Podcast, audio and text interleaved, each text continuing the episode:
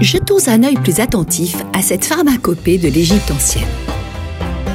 Homère nous raconte d'ailleurs que la douce Hélène tenait cette drogue d'une femme égyptienne. Les Égyptiens pensaient que les maladies avaient une cause surnaturelle. Les prêtres, qui étaient aussi les premiers médecins, soignaient les hommes par les parfums qui étaient supposés calmer les dieux. Parmi ces matières premières utilisées dans les laboratoires, à l'entrée des pyramides, on trouvait le Liban, qui était utilisé comme encens, mais qui avait aussi sa place en cuisine ou en médecine, car mélangé à des aliments ou à de l'huile. Il soignait les caries et les bronchites en vertu de son pouvoir antiseptique. C'est d'ailleurs pour cette vertu que l'oliban était brûlé dans les temples afin de désinfecter les lieux et de purifier les âmes. La myrrhe qui entrait dans le processus de momification car elle préservait les chairs, mais elle était également employée pour lutter contre les maux gastriques et l'asthénie.